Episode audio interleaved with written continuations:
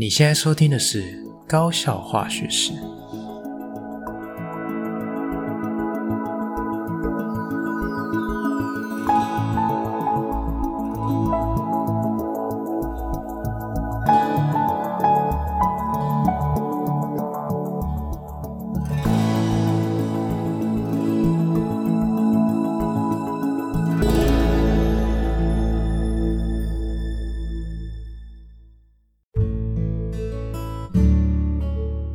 大家好，我是吉米斯，欢迎回到我们的频道。好，那这个礼拜呢，呃，吉米斯想要先谢谢各位听众朋友哈，那。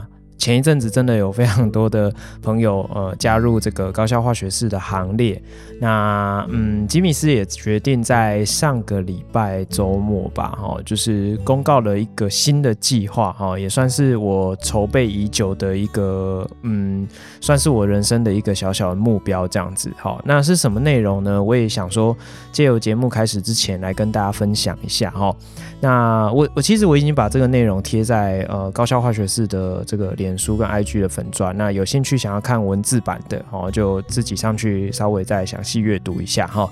那我很快速的稍微带过哈，就是跟大家用说的哈说明一下这个消息这样子。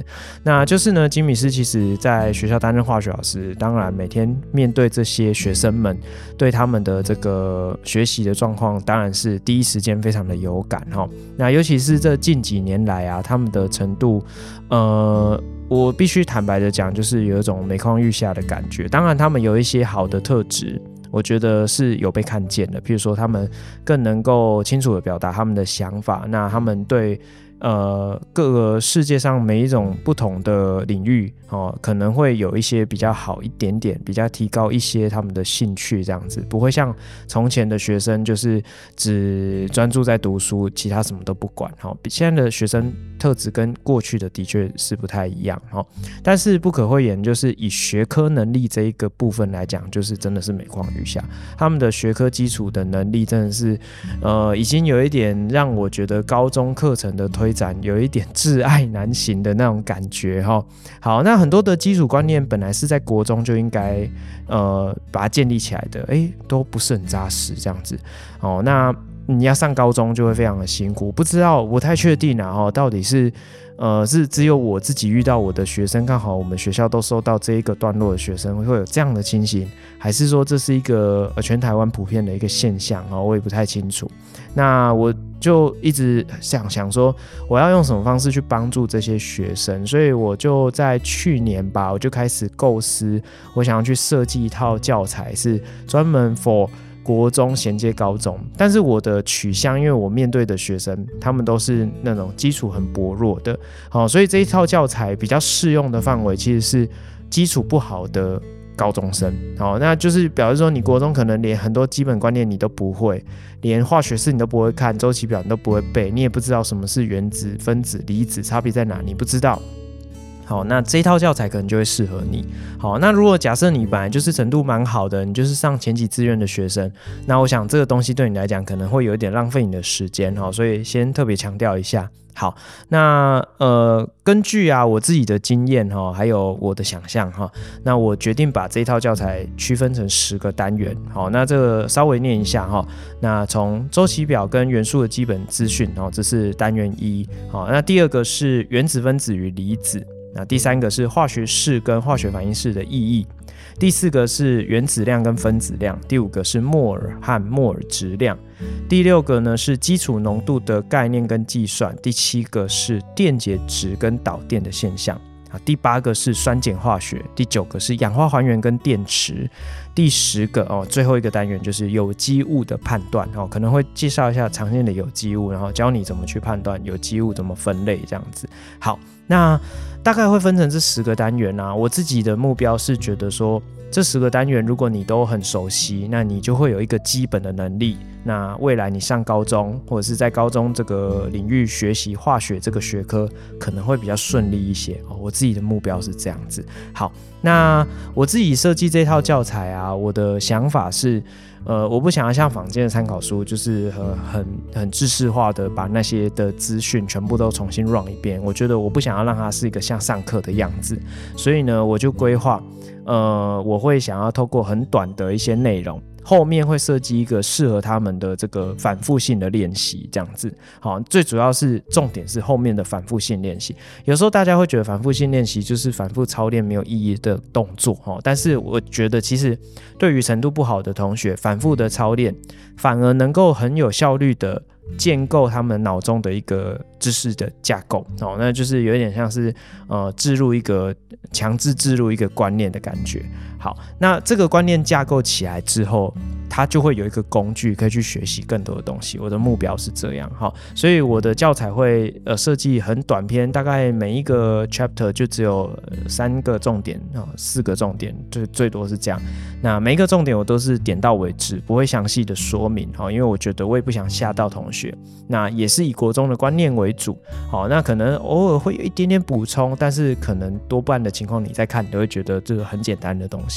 我就是尽量想要让它看起来是个很简单的东西，好，那就会搭配后面的练习题。那练练习题也只是一个出发点，并不是说你做完你就一定可以很厉害这样子。好，这个是当然是不能这样子相提并论。好，那我的目标我会在整个教材全部都设计完之后呢，我会想要录制，就是每一个 chapter 会有一个十到二十分钟的前导课程。好，那这个前导课程我就会简单的现身说法，跟大家说明一下这个部分的重点是什么。那有一些就是需要讲解的部分，我会稍微提提要一下，这样子，好，就是帮助你可以去顺利的使用这份教材。那这一套教材呢，全部都完成之后，我会把它全部都公告在网络上，把它设定成一个开开放的教材。那因为吉米是自己有自己的这个 YouTube 频道哦，所以呃，我会之后把这个所有的这个前导课程全部都录完之后。呃，依序的放在网络上，把它变成一个播放清单。那在节目的说明栏，我就会贴上连接，所以你点开，你就可以点出去下载这个。呃，每一个 chapter 的这个学习单哈，大概就是四五页这样，大概就是这样啊。大概目标就是四页，就是不要造成大家负担哈，就是一而再再而三强调这件事情。好，因为程度不好的同学就已经觉得压力够大，你又给他很难的讲义，这个就是要他命哦。所以这个我的目标是这样，希望有可以做得到。好，好，那呃，另外啊，我在粉砖公告的一个重点哈，就是。因为高效化学是这个 Podcast 频道，其实我在这个三岸这个平台挂载我的档案，它有一个功能是可以开启这个广告的推播，哦，那它就会有一些分润这样，哦，但是很少啦，我已经做了两年了，呃，目前累积的金额截至目前为止才两千六百多块。好，然后到现在等于一毛钱都没有，为什么呢？因为他说三千块才可以提领，这样哦，所以我其实一毛钱都领不到。好，那我的目标是希望我在今年完成我的教材，明年我要拿来用的时候，我的这个广告分润可以超过三千块。那我想把这笔钱拿出来做什么呢？就是我想要重新把这个学习单编绘成成册的讲义。好，那它的这个版面的大小跟呃里面的一些编排，我可能会做一点微调。好，那每一个章节之间，我可能会再插入一些之前我在粉砖里面贴的一些其他的科普的内容哦，就是提升一下大家对于化学的兴趣，不要全部都觉得这很无聊这样子。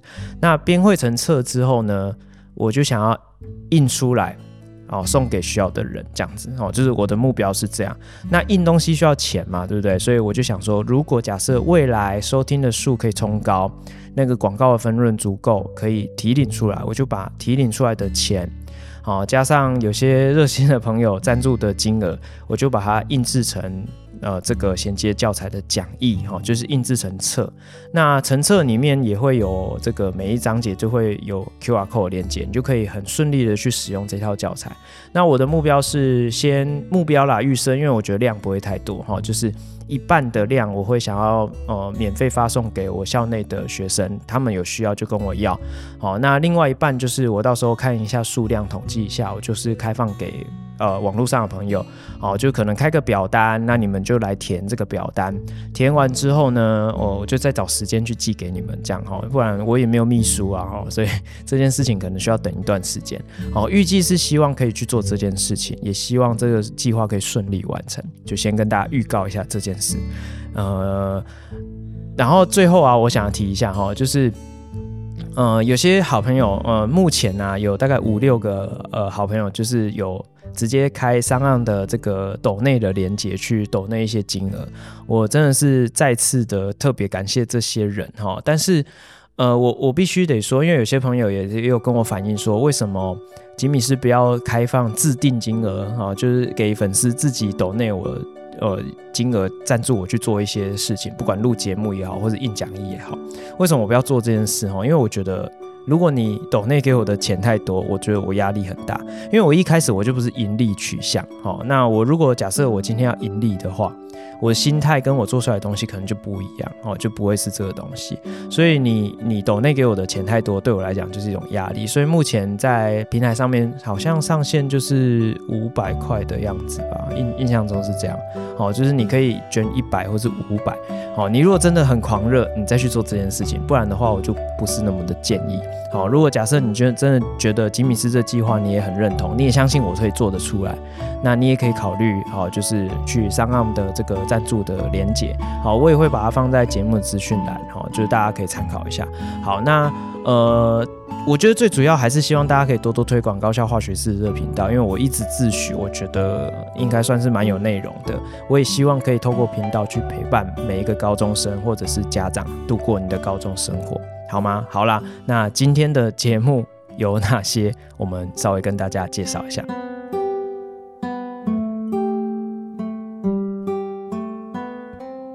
好，今天呢是一个这个日常的高校化学式的更新哈，那我们一样会提到三个部分。那高中校园的部分呢，我们会延续上次的这个讲学生压力很大这件事情。那今天是 Part Two，因为上次啊讲了很多学生压力很大，但是没有讲。我觉得可以怎么做比较好嘛，对不对？好，那所以今天是等于是延续上次的 Part Two 这样子。好，那今天的不一样化学课堂是真的是蛮不一样的，因为呃前一阵子遇到一位学生，他很认真哦，但是我觉得他有一点嗯。不得其门而入哈，读读书的方法上面可能有一些问题，所以我特别跟他约定几次的见面哈，就是利用中午的时间跟他约，那期待交代他一些特别的功课，看他完成状况，再给予他一些特别指导。那我也想说，嗯。跟大家分享一下这位同学经验，因为或许他的状况也是你的状况啊，所以或者是你孩子的状况，所以想说借由节目跟大家分享一下这个部分。那最后呢，今天的科普时间非常特别，我我非常喜欢这个主题，因为跟生活真的是太密切相关。吉米斯有一次去这个某知名连锁咖啡厅，就是工作的时候，啊去上个厕所，发现哎，这厕所怎么到现在还在贴这个标语哈？就是政府已经推。请大家把卫生纸丢入马桶冲掉，这个政策已经很久，可是还是有看到非常多的店家会贴一个呃警告标语哦，就是写说，请勿将卫生纸投入马桶中，哦，以免造成马桶堵塞。其实我可以理解啊，因为我知道有很多不理性的人，哦，他有可能真的是会造成马桶堵塞，但是以科学来讲是怎么样？哦，今天就是来跟大家科普一下。究竟卫生纸可不可以冲马桶？好，那我们节目要开始喽。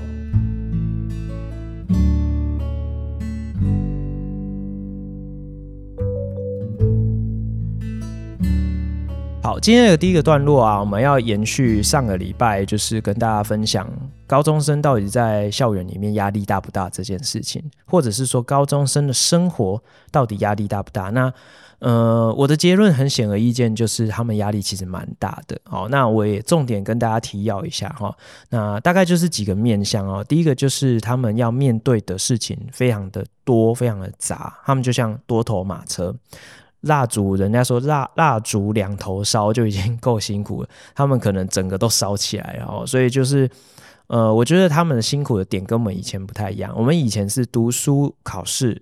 要就是读书考试，你的高中生活可能大部分百分之八九十都是读书考试，甚至以前还男女呃不能合班哈，男女分班或者是男女分校，让你断绝一切情感的情愫在里面，对不对哈？就让你心无旁骛，就专心做好读书考试这件事情。但是其实这样不是很健康嘛，哦，但是不可讳言的就是这件事情也的确断绝很多有的没有的事情。那你不需要面对。不代表你以后不用面对，这也是一种逃避。可是现在的小朋友就是呃活生生血淋淋，他们就是每天生活，他就是要面对这些东西，所以他有这么多的拉扯，加上他们的课别课种非常的多，所以造成他们要去兼顾的时候，就会变成呃一个头两个大哈，非常的辛苦。再加上现在网络的变迁，网络的时代，他们的社交的模式已经跟我们以前不太一样。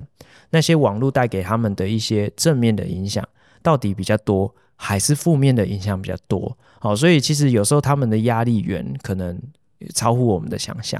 好，那讲了那么多哈，那我们就来听一下我们上个礼拜延续，就是呃，我还没有讲完的部分。好，好了，那其实我觉得，嗯，到头来啦，讲一下到底要要怎么做，我觉得会比较好哈，因为很多人都会讲说。哎，你们就是嘴炮啦，嘴巴讲一讲啊，就很会骂，很会念呐。啊，你们又不会实际的作为，对不对？可是我觉得，呃，各个角色各司其职哈。我今天我在学校担任化学老师，我就会想办法把我的化学教好，然后想办法引导他们有一些正确的面对读书的观念，或者是面对他们学习生涯的观念。就我觉得，那我就是把我的事情做好。可是我觉得，在位者哦，你如果今天是个官员，你是个政策拟定的人。你在决策圈里面，你的责任就是要去拟定一个好的方向，带领大家往好的方向去迈进。我觉得这样才对哈。好，那整体而言，我觉得教育政策其实还有很多可以调整的空间。有时候好像一潭死水，我觉得呃，真的可以再多用心一点。好，怎么说呢？好，譬如说第一个哈，就是我觉得我们的教育政策整体而言，对孩子的要求实在是太多。像刚刚吉米斯谈的那么多。我们要一个孩子什么都顾，我觉得这个对他们来讲真的是太难了。你真的是，你觉得每个小孩都天才吗？哈，这不可能嘛。哦，所以我觉得，呃，取舍很重要。我们大人常常会跟小孩子说：“哎，你要学会取舍。”就大人反而都不取舍。怎么说呢？我们要他每一科科科都要顾。好，你比如说自然组的也要学社会科，你要有人文素养哦。啊，社会组的同学要学自然科，现在是不用了哦。他说你要有自然素养哦，然后呢，学校里面又要顾双语，又要顾本土语言哈。那自然组的同学还要上探究与实作，还有一堆有的没有的多元选修，你还要去设计你自己的自主学习，哇，琳琅满目，太多了。哎，还要去制作学习历程档案，把你的这些都记录起来，然后变成你自己的一个呃学习轨迹哦，一个佐证资料。这真的是太累了。好，那可不可以都不要做？可不可以有所取舍？你说，哎，我可不可以？我就喜欢自然科啊，哦，我就都不要念跟自然科无关的东西，可以吗？嗯，现在来讲是不行啊，对不对？好，那我我自己的建议是这样啦，哈，就是你说，那你提出建议啊，那我提出来啊，那你会做吗？我不知道哈。我的建议是这样，我觉得真的要去抉择，要选择，而且是真正可以选择。好，第一个就是。首先要先大刀阔斧的去删减整体的学习时数，我觉得学生实在是花太多时间在学校，这一点是没错。可是我会觉得他们花太少时间在学化学，为什么会这样讲？你说，哎，吉米斯，你这样不是很矛盾吗？你说学生花太多时间在学校，你又说他们花太少时间在学化学，你在讲什么东西？好，我娓娓道来哈。我的想法是这样，我希望呢，啊，如果电话亭，哎，我希望呢。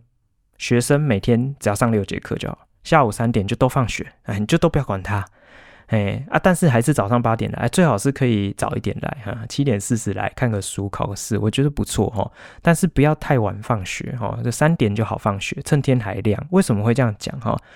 我觉得他们其实没有必要科科都学，你要让他可以选择，你要让他抉择哦，就是有的没有的课全部都砍掉，都不要上，好，譬如说。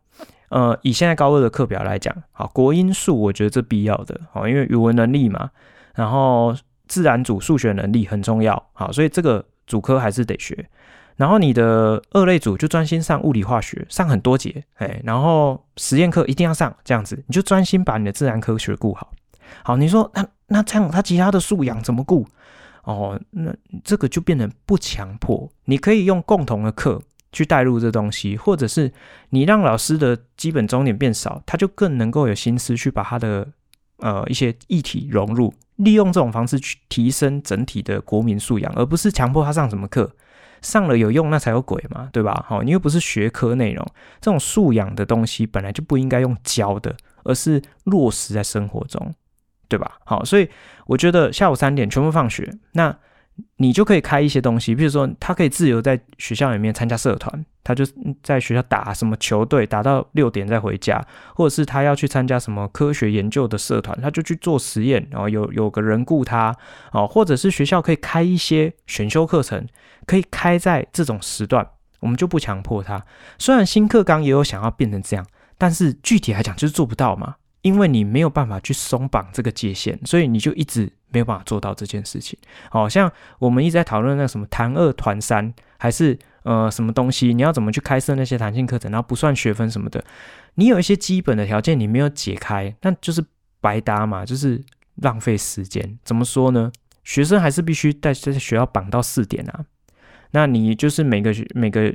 礼拜就是固定有三十节的学习时数，然后老师就有什么小钟点、大钟点的问题。你如果没有让大家是行有余力可以去做这件事情，那就不用谈啊，那就大家都不用搞啦，就一定是这样啊。学校的人力永远不足，因为你要求的基本钟点就是这么多，你的班级人数就是那么多，你这些没有先松绑，那后面那些都不用谈。我觉得那个就是在强迫大家在做额外的劳动而已。好，好，所以我觉得让基本时数删减，好，你可以。三到我觉得一开始先三到一个一一天上六节课就好了，好，我觉得这是一个基本的方向，好，可以试着做做看。那你说，哎，国中生自己回家，这样不会危险吗？那你就可以做一些团体活动，或者是让他们在学校里面自由活动啊，啊，玩他们自己喜欢的东西啊，哦，提供他们更多不用玩手机也觉得很好玩的东西，这样他们就会。更适合的是生活在这社会上，不会一直只看着荧幕啊，或者就开放他们去图书馆啊。我想一定会有人去啊，你总不可能都没有人去哦。啊，如果是高中生，你觉得他有自主管理自己人身安全的能力，那你就放学啊。嗯，你想走就走，你想要留下来玩社团就玩社团。我想这个风气起来了，就不会大家全部都急着回家哦，应该不太会。起码他们会窝在学校一起打电动，对吧？好，所以不要想那么多。好，那第二个就是你要让分流是有意义的。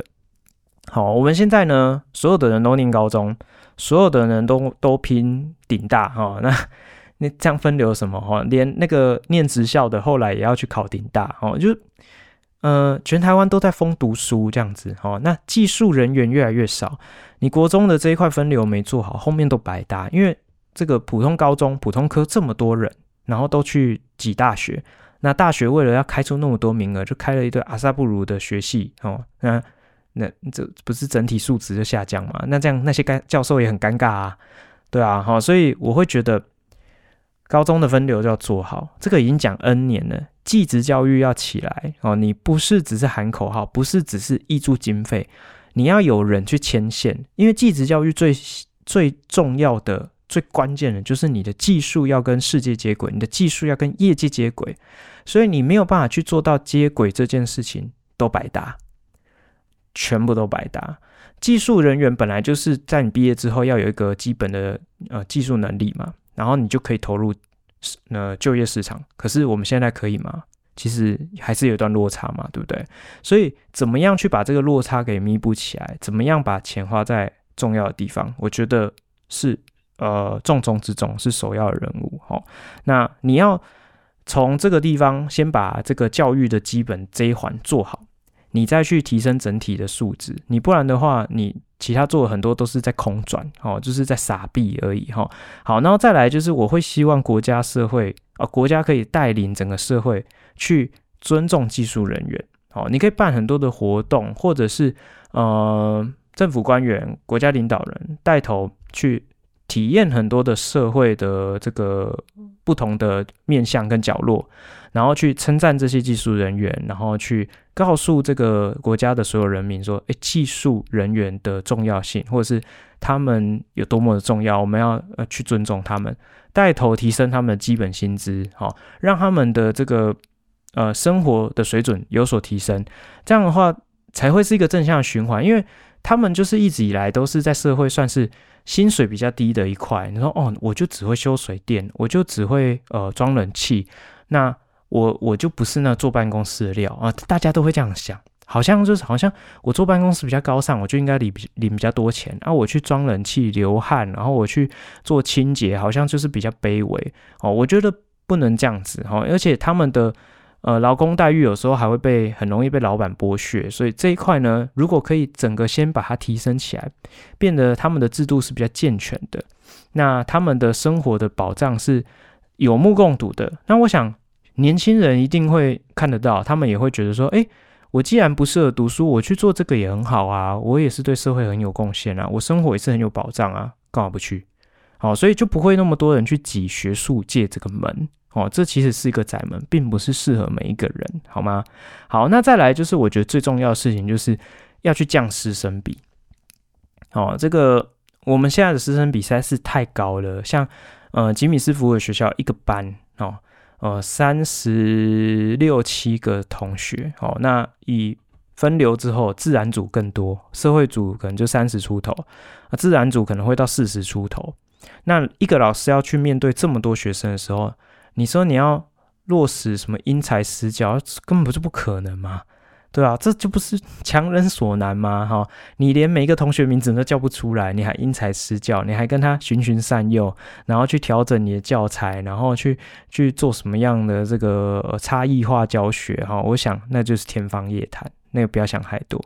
然后再者就是你降低师生比，然后你连带的要降低老师的基本终点，呃，有创造力的人。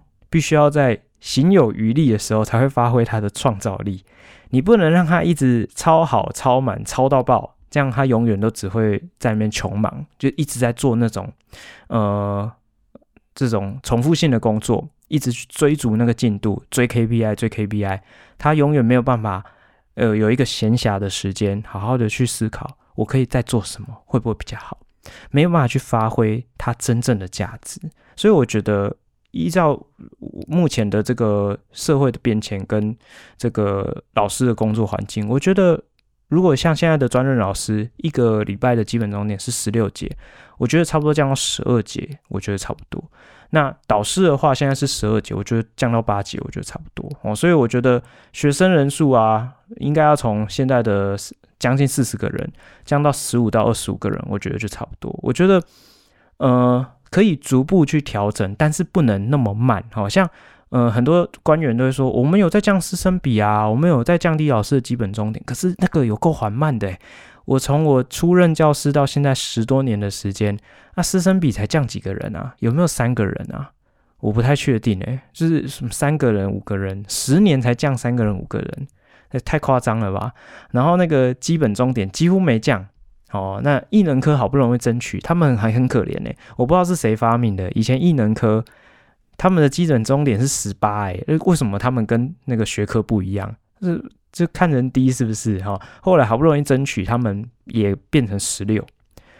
哎，这十年呢都没变呢，都没有进步，然后在那边哭穷。然后接下来我就想要跟大家分享最后一件事情，就是呃，哭穷是怎么回事？嘿，每次在讲到这件事情的时候，就说。那你不然你经费哪里来？哎、你这牵一法动全身哎、这不是开玩笑的、动摇国本哎、哈！我好几个同事去开会，就说政政府官员都会跟你讲，这不可行。你们讲这些事情就是动摇国本。我听他在狗屁，什么动动摇国本？这怎么会动摇国本呢？我我现在就直接点哈，比如说。你的那些竞争型计划，哈，譬如说什么优质化、均质化，各地方教育局的什么挖沟计划，譬如说像我在的位置是新北市，新北市的这个加速器计划，或者是它的前身旗舰计划，那个一年的经费有多少？你拿来聘老师，降低师生比不行吗？哦，那但是这件事情要从中央着手，你说地方政府没有权限，那你就是中央政府带着地方一起带头做啊，法规整个修改啊，重新计算这些。呃，经济资源 GDP 的分配啊，你怎么可以就是说啊，牵一发动全身？那只是你不想跨部会讨论而已。好，那就是你就不不想做，你想规避这件事情。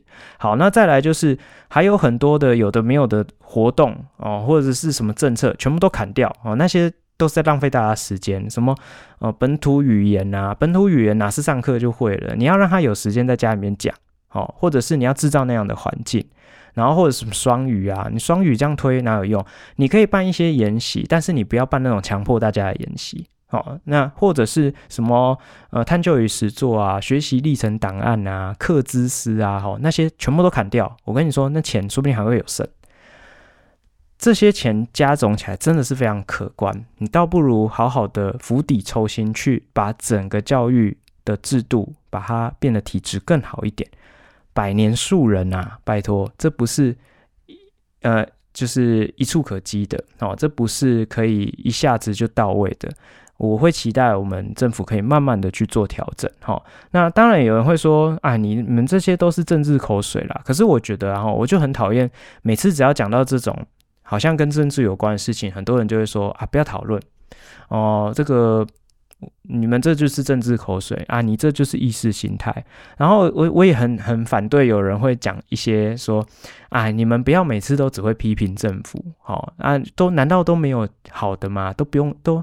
难道我们新课纲的推展对学生都没有一点好处吗？我没有说他没有好的，可是我会觉得很奇怪哦。呃，每个人各司其职嘛，对不对？那政策有好的面向，怎么不讲？一直批评有用吗？这件事情，我觉得好的事情干嘛一直讲？它就很好啦，你就继续做，我就觉得这样很好，我会我也会支持你，我会配合你，也就表示这是好的啊。而且政府怎么可能那么笨？你只要有好的政绩，那就一定后面接踵而来，就会有很多的大内宣、大外宣，就会拍成很多的影片啊，或者是颁发很多的什么奖啊。我觉得如果你是做得好的，那这件事情我觉得也不错，那大家也会支持你，你就继续做啊。好，大家也会给你鼓励，给你掌声，那那这样很好啊。那大家会大站起来大声疾呼，会想要讲出来，一定就是不好的嘛。那有不好的讲出来，不是应该的吗？因为不好的事情讲出来，才会有机会改啊，才会有机会可以做调整啊，对啊，那这样子社会才会进步啊。如果我们都在花时间去称赞说，哇，你那政策真好棒啊，好用心哦，哇，学生真的有一点改变嘞，他们真的比较愿意呃用沟通的方式，或者他们合作能力真的有比较好诶。呃，那你讲那些很空泛的东西，社会还是在空转。好的当然要讲出来，可是我觉得场合不是在那边。你在学生身上，你看到他好，你可以讲给他听。哦，如果你的朋友是政府官员，你认识他，你觉得最近这个政策很不错，你可以讲给他听。可是我觉得民众发声。去讲政府不好的地方，建议修改的部分，甚至提出解决方案，政府要去积极的回应这件事情。你不能装死，或者是每次都在逃避说，啊，你们都不讲好的，都只会批评，这样没有建设性。诶，到底怎样才是没有建设性，对吧？我觉得一个负责任政府应该很正面的去回应人民的建议跟诉求，好，而且要科学。你讲话要有科学依据，好，我这个政策有经过哪些？团体哪些研究，他的数据告诉我，我这样做是好的哦。你要告诉我一个科学的证据。那这个政策推行了一段时间之后，你要告诉我说，根据我们的研究，我们的政策推行起来的结果哦，什么增长百分之多少，什么衰退百分之多少，所以我们评估这个政策应该可以继续进行进行下去，或者是它是需要被修改的，什么面向需要修改，你要有科学的证据，不要每次都只是讲说。呃，很抽象的东西，对，那这样的话，到底谁才是在口水？哦，不要那么天马行空，也不要一意孤行。我觉得，呃，既然大家都在讲科学素养，那就科学一点吧。好了，那我们这个段落就谈到这边，我们休息一下，我们待会再回来。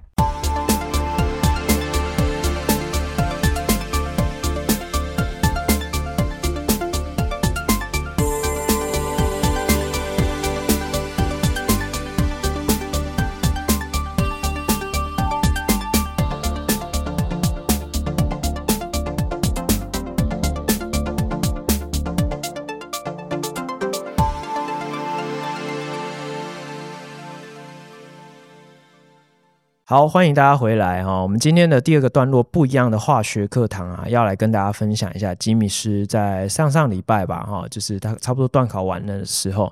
呃，遇到一个同学来问我段考的问题，这样子哈，他就是说，哎，老师，我这个想要问一下这几题，好，那我就跟他讲解完的时候啊，我就觉得，嗯，他的想法上面有一些观念其实是蛮模糊的哈，而且其实有一些迷失概念在里面，这样子。那但是我的印象，我觉得这个同学非常用功哦，他真的是班上数一数二用功的同学，也非常自律。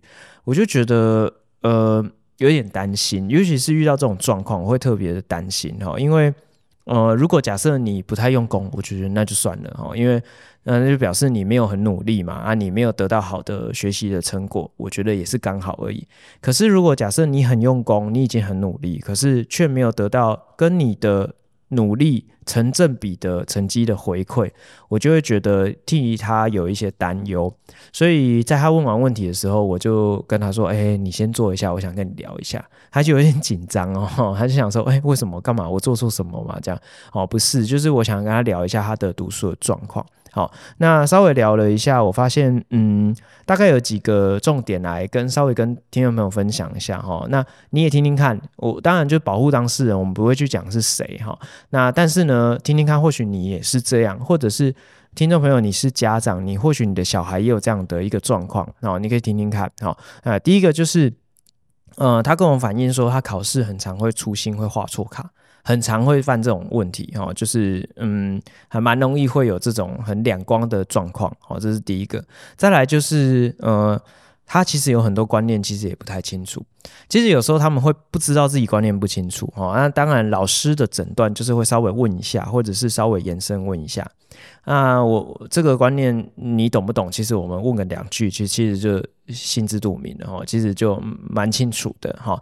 好，那其实这个同学他有很多的观念，其实也是不太通。好，好，那再来第三个就是呃，我问了一下他的读书的状况，我说，诶，那你其他科还好吗？这样子哈，那他就说。嗯，其他科有些科目好，有些科目不太好。哦，我就说，那你比较好的科目有哪些？他就跟我讲说，他数学蛮好的。我说，哦，数学蛮好。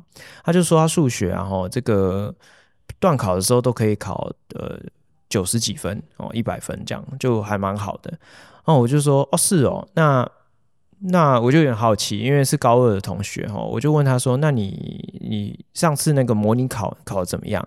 哦，他学测模拟考，他就考的不是很理想哦，就是大概成绩就是在我我没有去查到到底是什么标，可能大概就是在后标底标那附近哦，就是真的是不太理想这样子。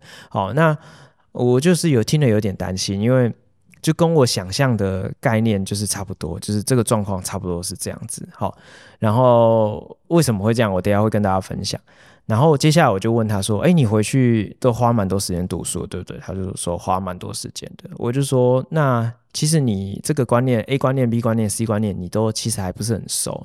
你回去可能要再多读一下，这样子。”好，他说：“哦，好，谢谢老师。”接下来他就讲了一句很关键的话，我听了我就觉得更担心。然后他就说：“好，所以回去是这个部分的题目要再多做几题嘛？这样子。”我。我我突然有一点不知道怎么回答他，哎，说是也不是，说不是也不是哦，所以我接下来我就受不了了哈，我就跟他讲说，这样好不好？我们一起来做一件事情，这样子好，要做什么事情哦？等一下来跟大家分享。我先讲一下我自己是怎么看他的状况啊，他的状况是这样子哦，其实我也有跟他说明，就是他就是很典型的，他会很用功，在专注在一个小范围。然后他的读书的习惯就是一直一而再再三，一直习惯的用写习题去，呃，让他觉得他读完了。好，那其实有很多人是这样嘛，对不对？你在读书的时候就是一直写习题，写完习题他会订正哦，所以写习题订正，写习题订正。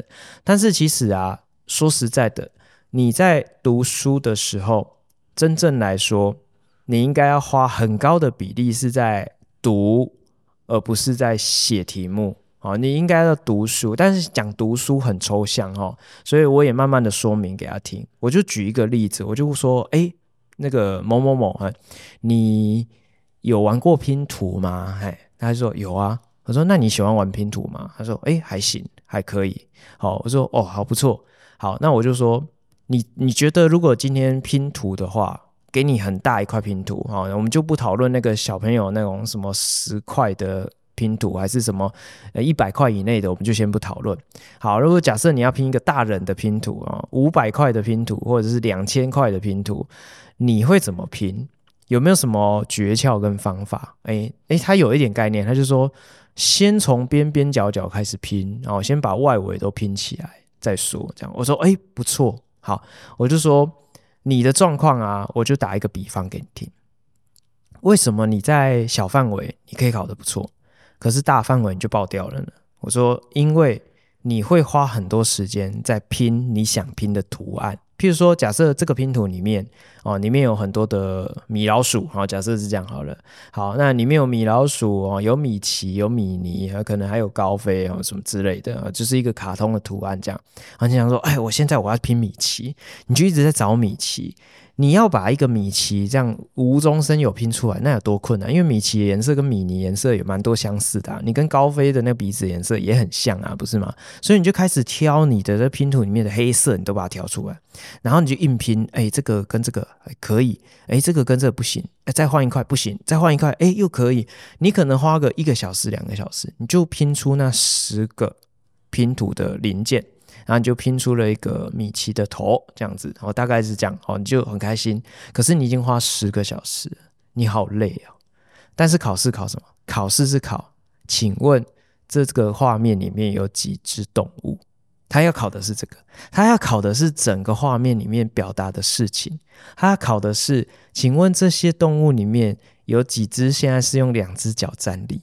他要考的是这个。他要考的是整幅的画面，可是呢，你在读书的时候，你就会一直钻牛角尖，想要把这个小地方拼好，这个小地方拼好。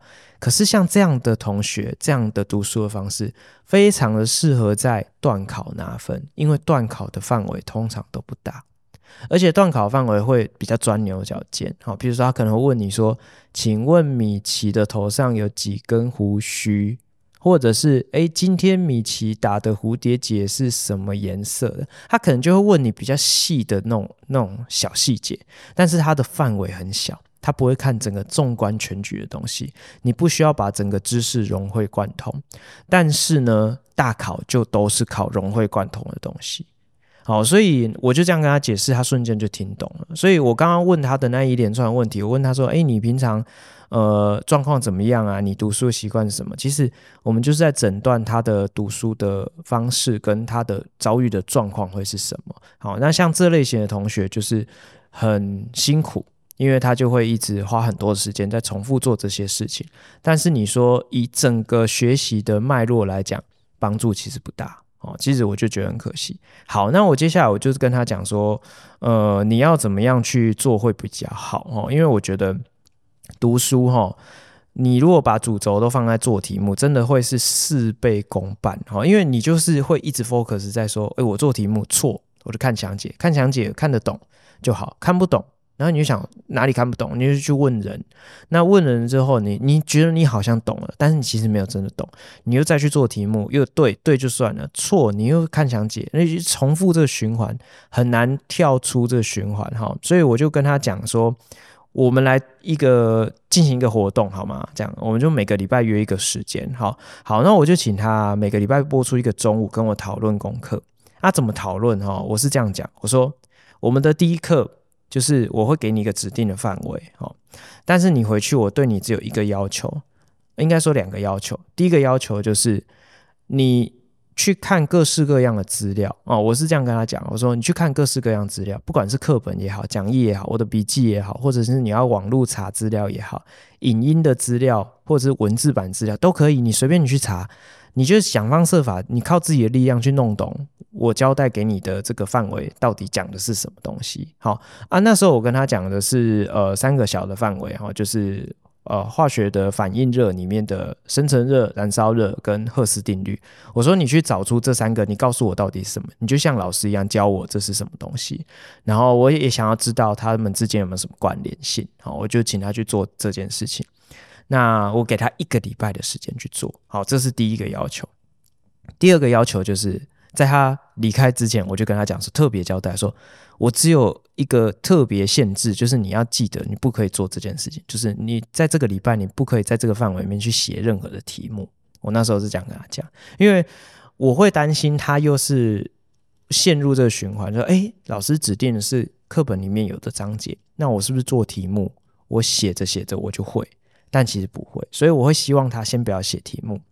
那一个礼拜过去之后呢，他呃回来找我，我们讨论的时候，其实我也大概知道这个没有办法，就是一下就会有很大的转变。所以其实他跟我讲的东讲的东西，其实也是蛮表面的。那我后来我就跟他稍微聊一下，我就问他说：“呃，好，那你这个礼拜啊，我给你一个礼拜的时间去做这件事情。那你最后告诉我这些东西，我觉得跟我预期中、跟我的目标其实还有一段差距。我就问他说：“其实你在这个礼拜里面花多少时间去做这这个功课？你花多少时间去完成这项任务？这样子，他就稍微算一下，我就说如果以小时为单位哦，算一算大概是大概三个小时左右。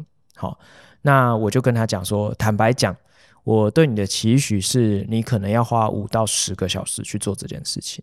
然后我就问他说：那你有看什么资料？哦，那他最主要就是看讲义跟笔记。”哦，那那他还有看我的上课录音这样子，哎，那就是还是一样是课程的部分。好，那但是你就没有，变成说你没有办法去看更多的资料，去找出他们的异同。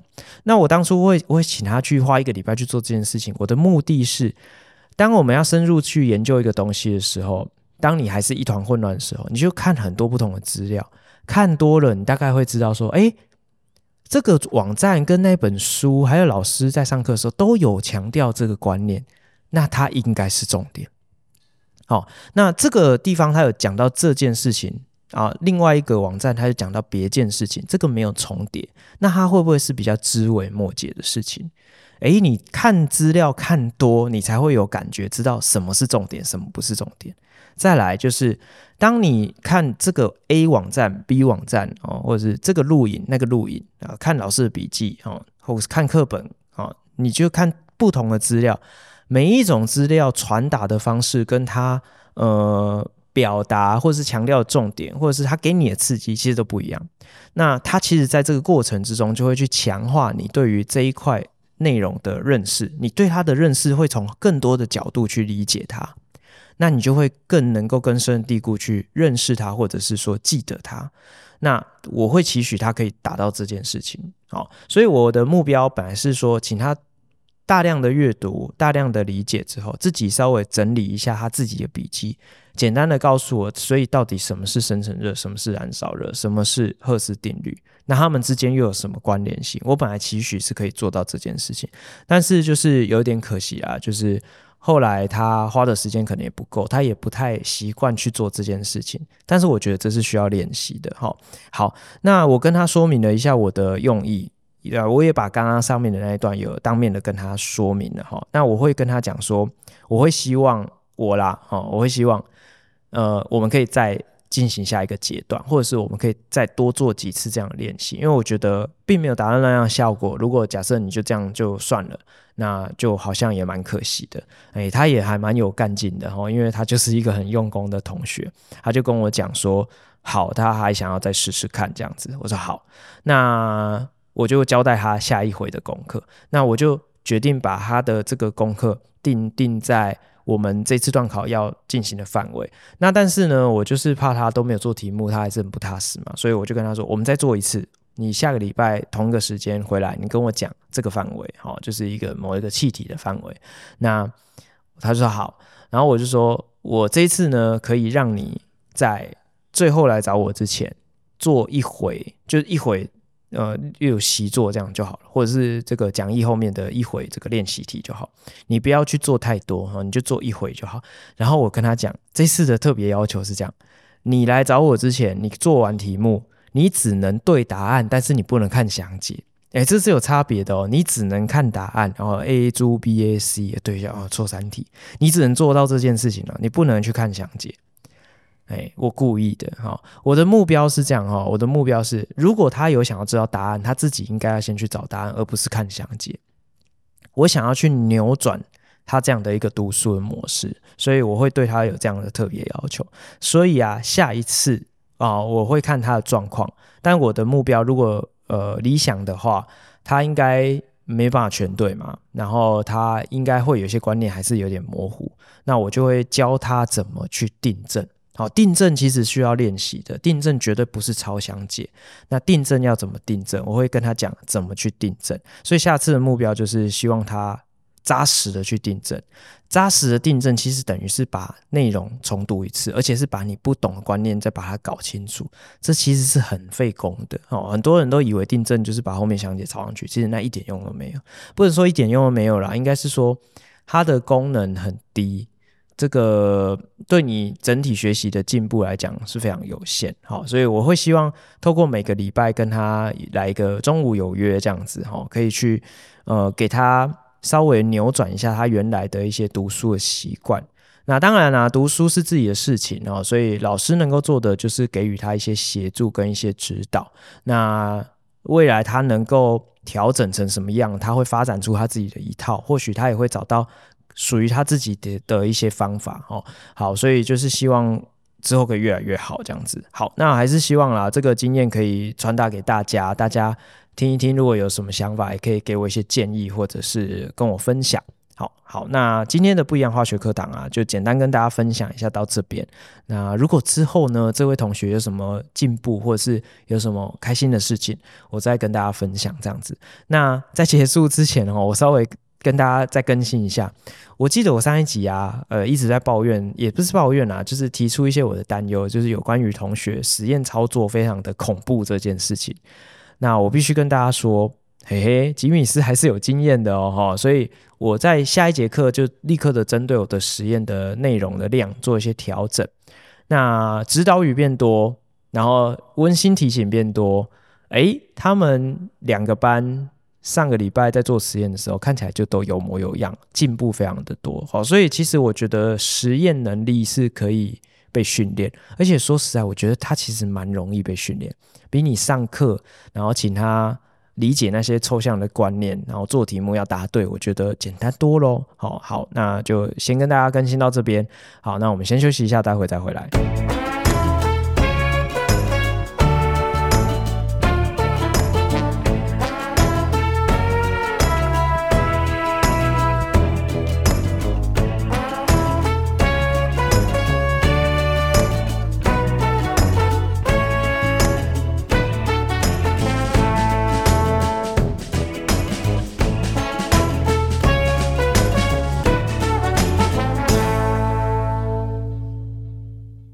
好，我们回来了哈。我们今天的科普时间啊，吉米斯想要跟大家分享一个蛮有趣的生活经验哈。那呃，我有时候啊，就是会抽空到这个连锁咖啡厅哦，转换一下环境哦，就是稍微工作一下哈。好，那我想大大多数的人都有这样的经验啊，去什么星巴克、路易莎，或者是去什么卡玛或者什么之类的哈。我想这个都是很常见的哈。好，那去到这个咖啡厅呃，喝个咖啡，然后打着打着电脑哈，你总是会想去上个厕所嘛哈。那这人之常情。我去上厕所的时候，我就看到了一个这个贴在马桶上面。呃，就是马桶背后墙壁的公告，我觉得很有趣，我还特别把它拍下来发在我自己个人的这个账号里面，我觉得很有趣。它上面就写了一个非常常见，真的是非常常见的一个公告哈。这个我想大家一定多多少少一定都有看过，他就写说，请勿将卫生纸哦或者是异物。丢入马桶，以免造成阻塞。哎，很常见，对不对？那但是我会选择把它拍下来的原因，是因为它下面有写英文，我觉得很逗趣。他说英文就是 “Please do not throw trash and toilet papers in the toilet”。然后我就觉得很妙，不要把 toilet papers 丢到 toilet 面。这这个就觉得，我就觉得很有点讽刺的感觉。我就觉得还蛮好笑的，怎么会不要把要丢到马桶的纸，然后丢到马桶里面。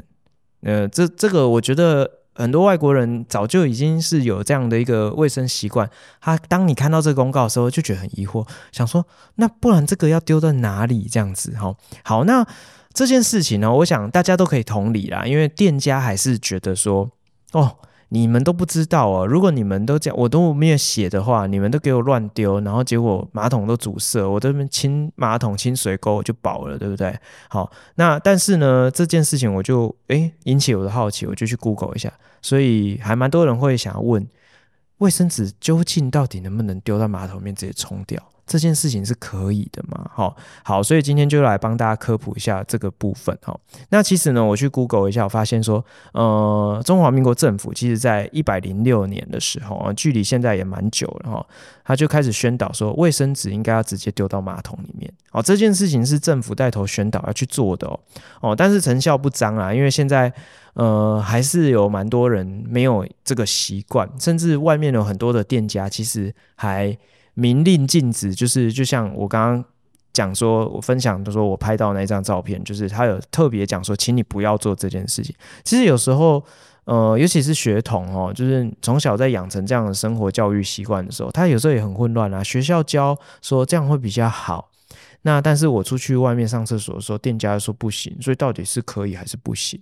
所以他们也会疑惑。好，那呃。我觉得我先稍微呃平衡一下正反方的意见哈。为什么会鼓励要把卫生纸丢到马桶？那就几个比较显而易见的优点，就是第一个，你如厕完使用的卫生纸应该都是呃，就是去去擦拭你的一些排泄物嘛，哈，就是尿尿或是大便这些这些东西。那你如果把它丢到垃圾桶，不是会有一些异味嘛？所以直接把这些卫生纸哦丢到马桶，冲入下水道。可以减少厕所的异味，哦，然后也不会招来一些蚊蝇滋生，哈，就是可以避免掉这个问题。那再来呢，就是这些呃粪便，它其实还是会有一些传播疾病的风险，哈，就是有一些细菌病毒也是靠呃这种粪便去做传播，好像最有名就是肠病毒嘛。上次小朋友中肠病毒，医生还跟我说。哦，这个哦，原原因是这样哦，就是那个学校会说，能不能请医生开个证明再回来复课这样。啊，我们有问医生这件事情，医生说啊，要开什么证明？这没办法证明啊，我不能证明它不具传播力啊。他说肠病毒就是会躲在肠子里面至少两个礼拜啊，他说可能会上两个月这样子。那你要怎么叫我证明它？不会有传播力这样子，好，所以其实那些粪便还是会有一些致病的风险，哈。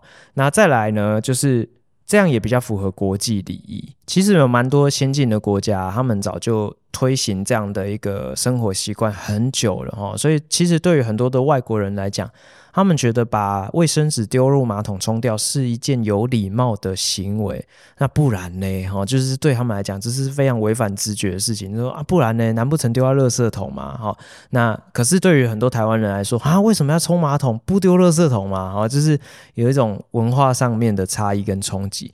那吉米斯也分享一个小故事，我记得。我印象非常清楚哦，我有一次在南投，应该是埔里的一间餐厅用餐啊，就蛮有名的那间餐厅这样子，但是我已经忘记，因为很久没去了。那呃，老板娘是台湾人，然后、老板就是他先生是外国人，我忘记是哪一国人，反正就是这样子哈。然后我去上厕所的时候，印象非常深刻，一进去他们的厕所，那就家庭式的那种厕所，然后他就花了非常多的篇幅。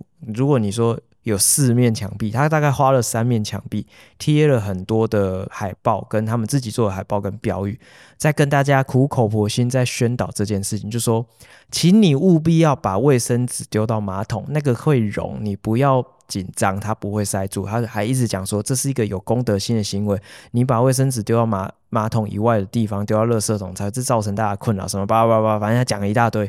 哦，我去上个厕所，我也是目瞪口呆，我就想说，哇。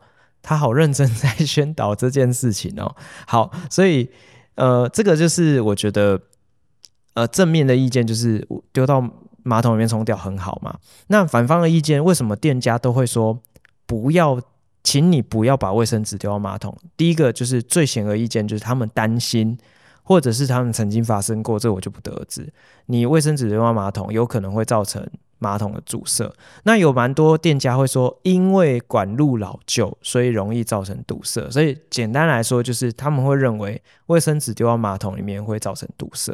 那其实我觉得这件事情或许啊，不是真的是卫生纸害的，有可能是别的东西害。只是说，当你跟大家讲讲说可以把卫生纸丢到马桶的时候，有可能他会把不对的东西一并丢到马桶里面。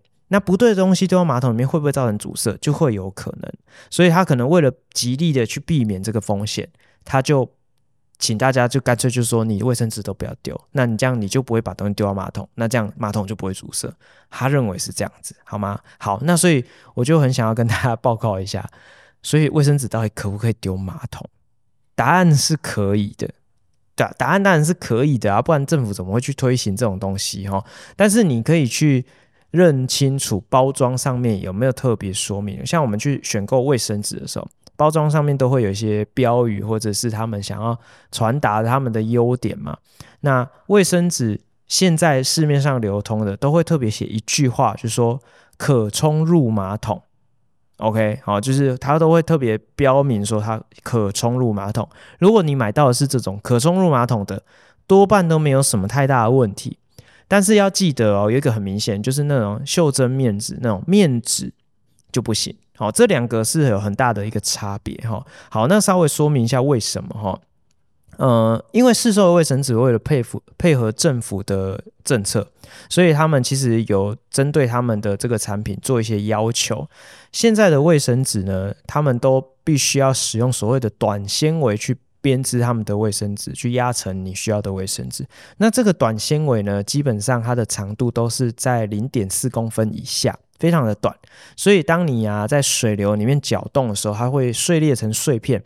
它其实不是溶解，它只是碎裂哦，所以它是可以呃分解。你可以说广义一点，你讲分解就比较没有什么问题哈，因为现在像市面上有很多那种什么可分解性塑胶哈，那你讲分解就是一个。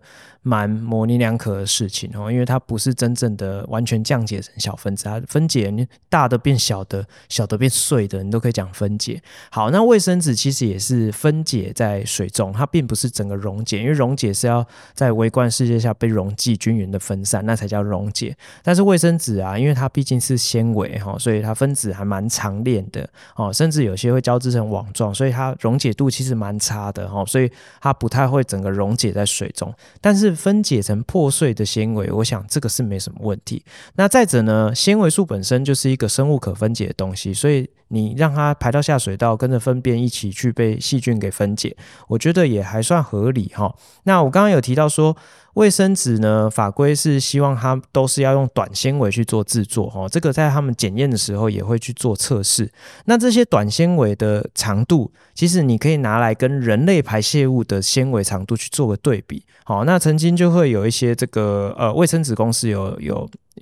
发出一些新闻稿之类的，我查到相关资料，他们有提到说，人类粪便的排泄，哈，这个排泄的粪便，然后它的这个纤维的长度有可能会到达数公分，所以你这样一比较，卫生纸的这个纤维还比人类粪便的纤维还要短很多，哦，所以你可以这样子无限脑补，哈，就是说，嗯，大便都不会塞住马桶了，那凭什么卫生纸会塞住马桶？哈，这个。就是这个概念。那吉米斯也有点不好意思哦，就是，但是我还是很想分享这个有趣的故事。呃，我家也是住这种，就是管路比较偏老旧的这种公寓哈。那这种公寓的管路，我想应该也不是多么的厉害。那我住了大概十年，马桶从来没有阻塞过。我每天都把卫生纸丢到马桶里面，从来没事。但是有一次，就是实在是拉了太多的屎，哦，就是那一天的产出的效能非常的高，马桶竟然就有点堵住了，哈。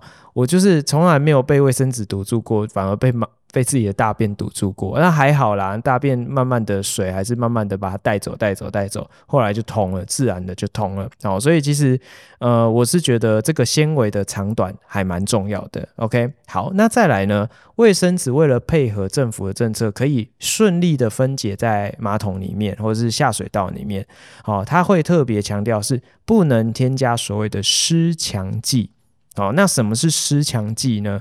那它是一种化合物，最主要的功能就是让你的纸张湿掉之后可以保有一定的这个强度，不会你这样擦拭的时候那么容易破碎哈。那什么是湿强剂？我们待会再说这样子。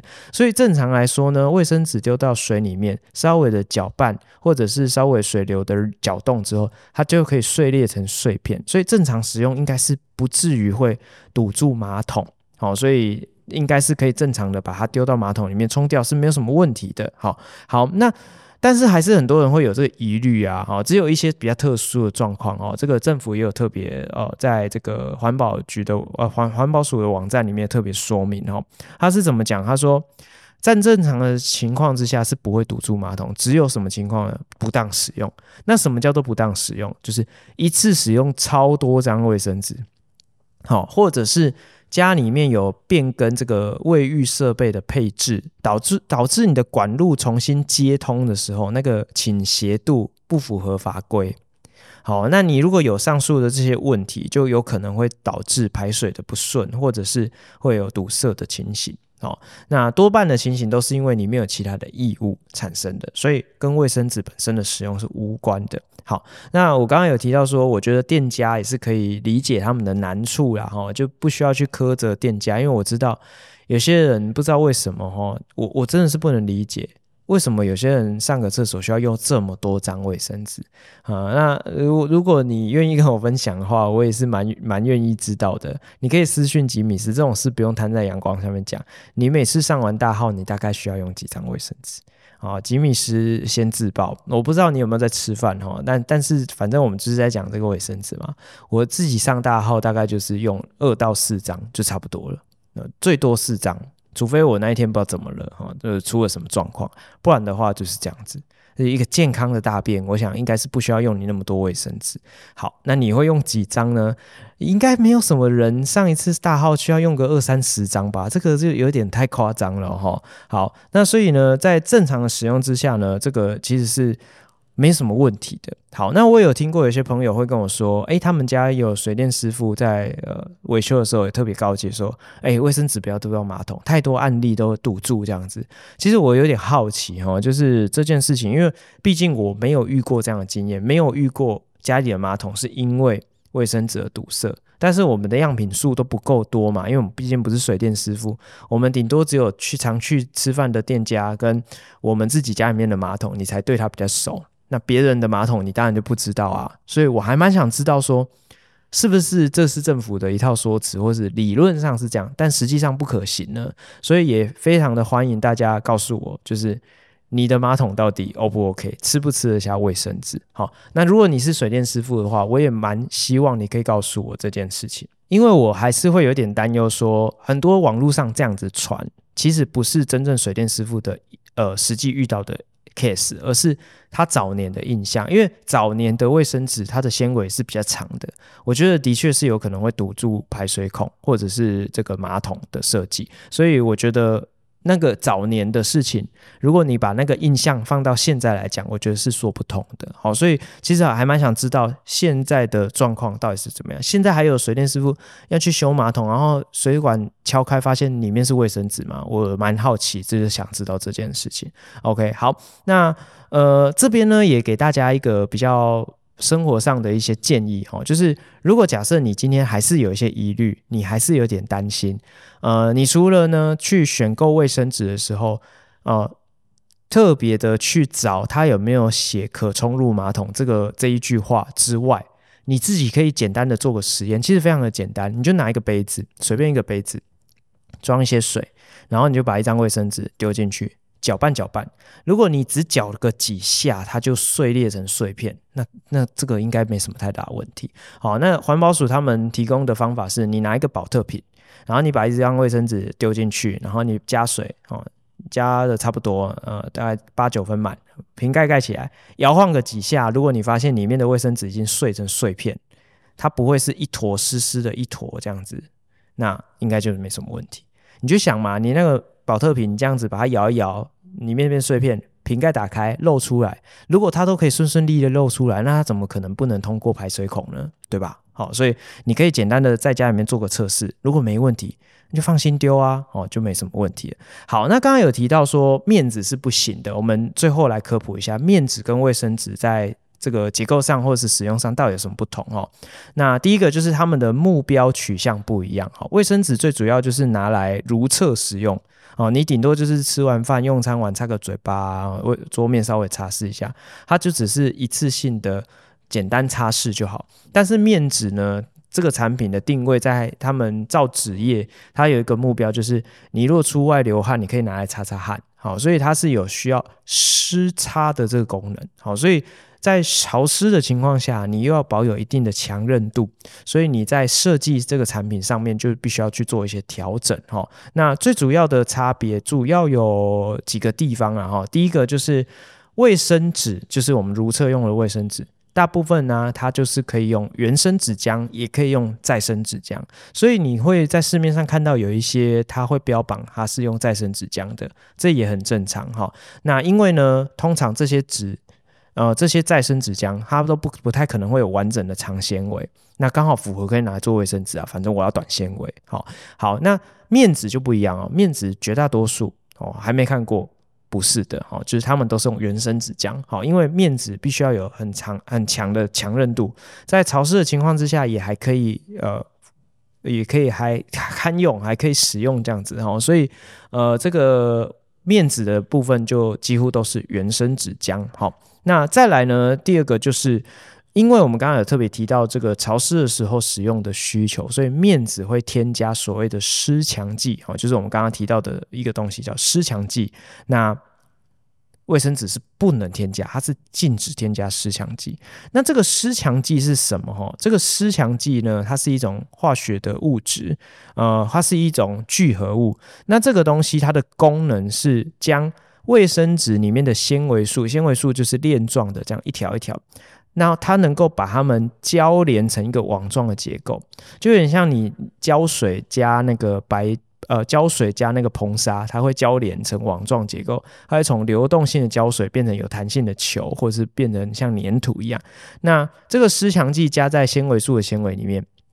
那湿强剂的功能就是把纤维素的链跟链抓在一起，变成一个网状结构，让它的结构变得比较坚固，潮湿的时候也堪用，不会破损这样子。好，那市面上最主流的这个湿强剂，最主要啊，它就是必须要符合呃几个功能哈。第一个就是它要能够跟纤维素产生键结，或者是有很强的离子性，哈，就是有正负电荷的吸引力。然后再来就是它要是一个聚合物，它要有一定的长度。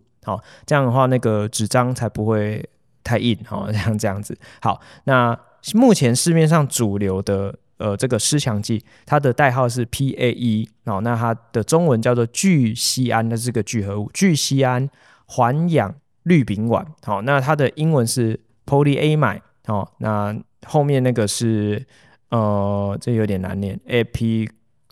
Epichlorohydrin 哈，epichlorohydrin 哈，这是一个这个环氧氯丙烷的英文。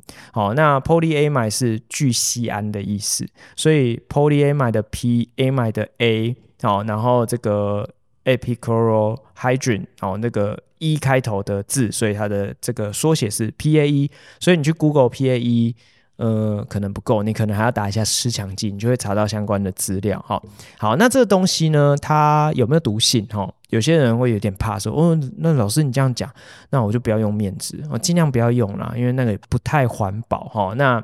甚至呢，之前啊，网络上有人会传闻说这个湿强剂是对人体有这个致癌疑虑哈，但是我去 Google 一下，诶，这个事实查核中心竟然有去查核哈，那他就问了这个呃，就是毒物中心哈，就是某知名医院的毒物中心的这个知名的医生，他有出来澄清哈，他说，呃，这个。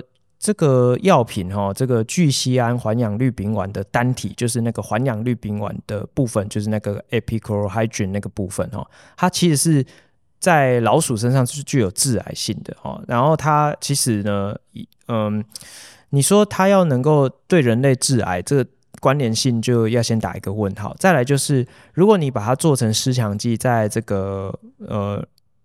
面纸里面，它能够在你使用的时候溶解出来，因为我刚刚有提到，它已经变成一个聚合物，聚合物的溶解度就是非常非常非常的差哈。所以，如果假设你今天已经变成聚酰胺环氧氯乙烷的湿强剂，又已经跟纤维素键结在一起了，那这个时候你在使用面纸的过程中溶解出来的这个药品的量，就是微乎其微啊哈，就几乎不可能会有哈，所以。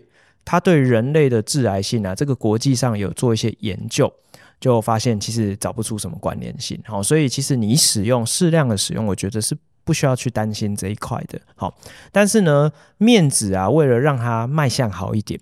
功能强一点，所以它除了湿强剂的添加之外，它有可能会添加一些，比如说柔软剂，让你的面纸摸起来的触感，因为毕竟长纤维，它可能还是会比较硬一点，它会加一些柔软剂，让它蓬松一点，哦，触感好一点，哦，然后或者是它的这个纸浆一定会加漂白这个程序，然后看起来洁白无瑕，哦，这个卫生纸其实也会有啦。好，那再来就是有可能有些面纸会香香的。对吧？有些面纸抽出来是不是有个味道，香香的？它会在里面加一些香精。那刚刚讲到的柔软剂或者是香精这些东西，就可能会对皮肤会有些致敏的疑虑，就是会导致过敏的疑虑。好，所以你如果长期有在使用这类的产品的时候，就是也稍微留意一下，有可能会有这样的一个部分哦。哈，好，那希望今天的这个科普的时间可以带给大家一些帮助哦。那也希望大家可以一起养成这个好习惯啦，我们一起把可以丢到马桶冲掉的味生生纸一起冲掉哦，哦，就可以更加的环保，然后可以为这个环境做一些贡献，这样子。那其实我觉得也蛮好的。那一样，如果你有什么不一样的经验，就是欢迎就是私讯吉米斯，或者是告诉我这样子。OK，好，那就今天跟大家分享到这边，我们下次再见，拜拜。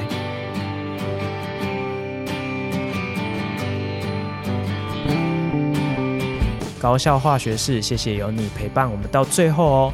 我们在每个礼拜的节目都会和大家分享高中校园的大小事情、教育时事，以及一堂不一样的化学课堂。还有在节目的尾声，也会和大家分享一则与生活相关的科普小知识。节目里面呢，也会不定期推出系列专题，还有一些特别来宾的访谈哦。那如果期待下一次的节目，也欢迎订阅我们的频道。多多分享给你的好朋友，那我们就期望下次空中再相会喽，拜拜。